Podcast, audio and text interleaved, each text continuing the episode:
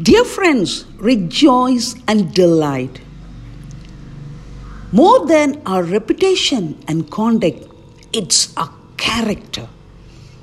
God looks at our heart while men looks at our face. When was the last time you heard a preacher or Sunday school teacher talk about integrity? I hope it's been recently because integrity is an important part of the Christian life. To have integrity means to have character. Integrity is the opposite of duplicity. A person who practices duplicity is a hypocrite, a pretender.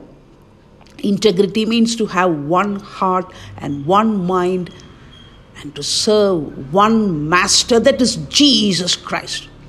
There is no other way. Jesus told in the Bible, I am the way, the truth, and the life. It means not being divided, not always changing.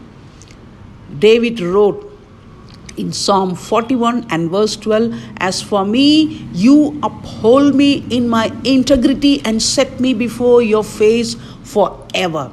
God knows us by our character, whereas people judge us by our conduct.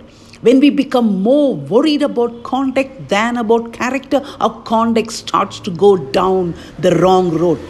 Conduct and reputation are closely related, but neither one guarantees good character.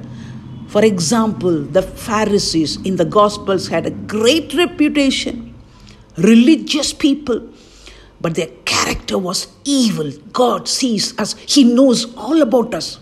And He says, Put me first in your life. Yes, Jesus must be first in our lives all the time.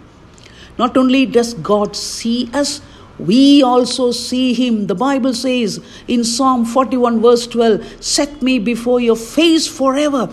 That is what gives us integrity, knowing that we are walking, living, thinking, and speaking before the face of God, the holy God. When we fear him, we don't have to fear anything else. And when we walk in integrity and honesty, when we flee duplicity and hypocrisy, we can face anything. David was able to face all his foes because he had integrity. David prayed in the Bible, Psalm 86 and verse 11 Unite my heart to fury your name. We must have the fear of God. God is awesome, holy, majestic honor and praise belong to Him. Integrity unites, so it helps us put our lives together.